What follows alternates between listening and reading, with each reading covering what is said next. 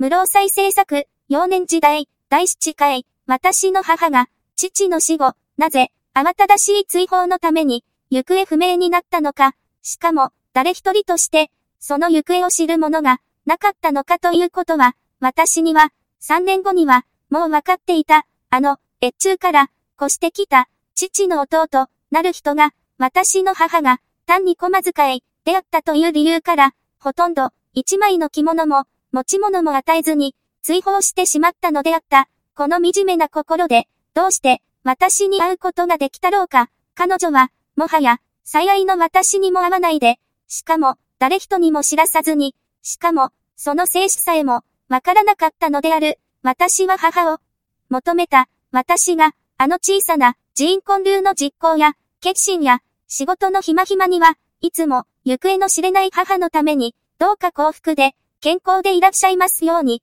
と祈ったのであった。この全世界にとっては、宿のなかった、あの悲しい母の、昨日に比べて、変わり果てた姿は、どんなに苦しかっただろうと、私はじっと、空を見つめては泣いていた。私がもっと成人して、全世界を向こうに回しても、私の母の悲しみ、苦しみを、弔うためには、私は、身を粉にしても、構わないとさえ、思っていた。私は、母を追い出したという、父の弟らしい人に、裏町で会った時、私は、一種の狂気的な、深い怨恨のために、踊り、かかろうとさえ、思ったのであった。私があの時、その弟の人を、殺そうとさえ空想したことは、決して嘘ではなかった。私は、ただ彼を睨んだ。その中に、私はすべての複雑な、感情の激怒によって、呪わるべく、与えせられた、下品な人間を憎悪した。私が、あの痛みやすい目をして、どんなに、母の要望を描いて、それと語ることと、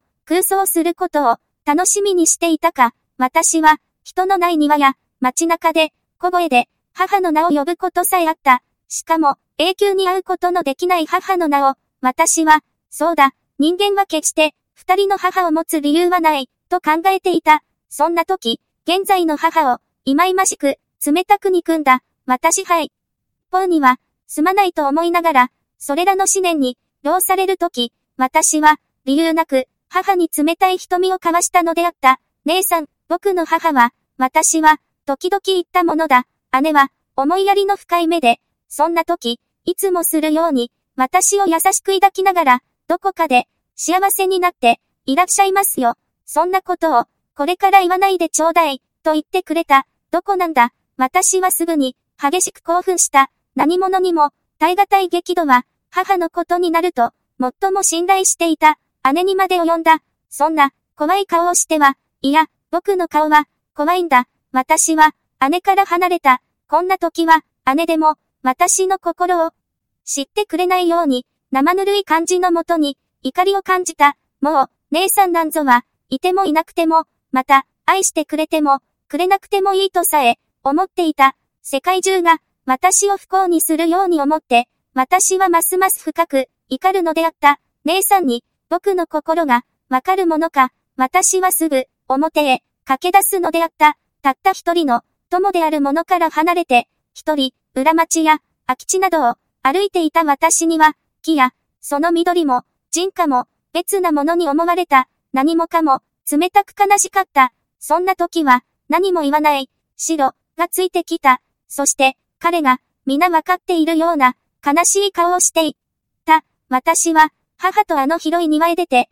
茶摘みをしたり、庭で、父と三人で、お菓子を、食べたりしたことが、思い出された。初夏の風は、いつも若葉の匂いを混ぜて吹いていた。私は小さな顔をかしげるようにして、父と母の顔を半分ずつに眺めていた。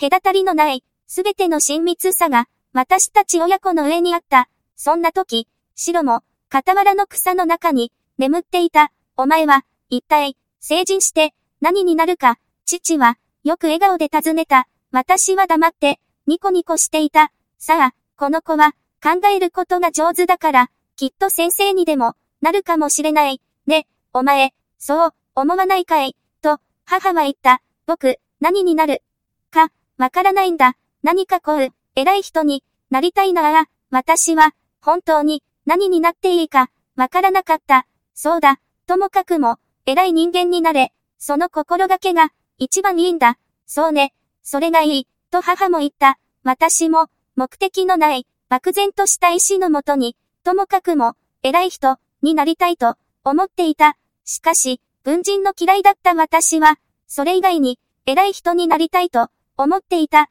さあ、もう少しで、積んでしまえるんだから、やってしまおう。ええ、こうして、父と母とは、茶畑の中へ、あの美しい、かぐわしい、わかめを、積みに行った。私は一人で、木の陰に、白とふざけていた。私は、この平田、山な心を、今、歩きながら感じた。そして、今すべてが、なくなっていた。私は、何もかも、なくなっていた。私は、元気づいて、前方を走って行く城を、悲しそうに見た。あれだけが生きている。あれが皆知っている。と思った。あれがもし、話ができたら、よく、私を慰めてくれるに、違いない、と思った。私は、周り歩いて、郊外の慈恵院の前に出た。そこには、親のない子が、たくさんに、集まっていた。ちょうど、うちの仕事の時らしく、一人の監督に連れられて、マッチの棒を、吉津に並べて、日光に乾かしていた。私と同じ年頃の少年らは、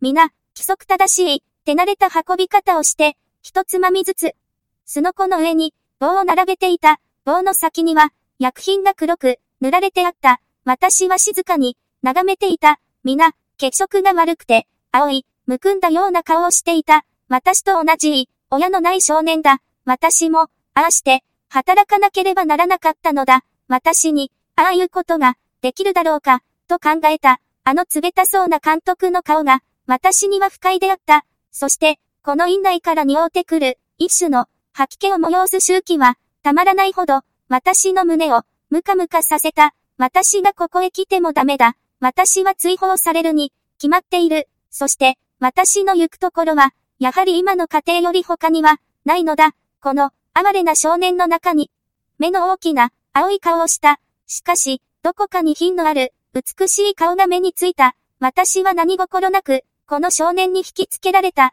私はじっと見つめた。彼も、じっと見ていた。私は、彼の悩んでいるのが、わかるような気がした。弱いけれど、絶えず寂しそうに、大きく、見張る癖のある目。私は、この少年と遊んで、慰めてやりたい気がした。きっと、この少年は、私と遊ぶことを、喜ぶに違いないと思った。あの目の光は、今私を、求めているのだ。私と、話することに、憧れているのだ。私は、目で微笑した。彼も、マッチを並べながら、微笑した。私の微笑が、霊障に、取られはすまいかと、不安に思ったが、彼は、そ、う悪くは、取らなかったのが、嬉しかった。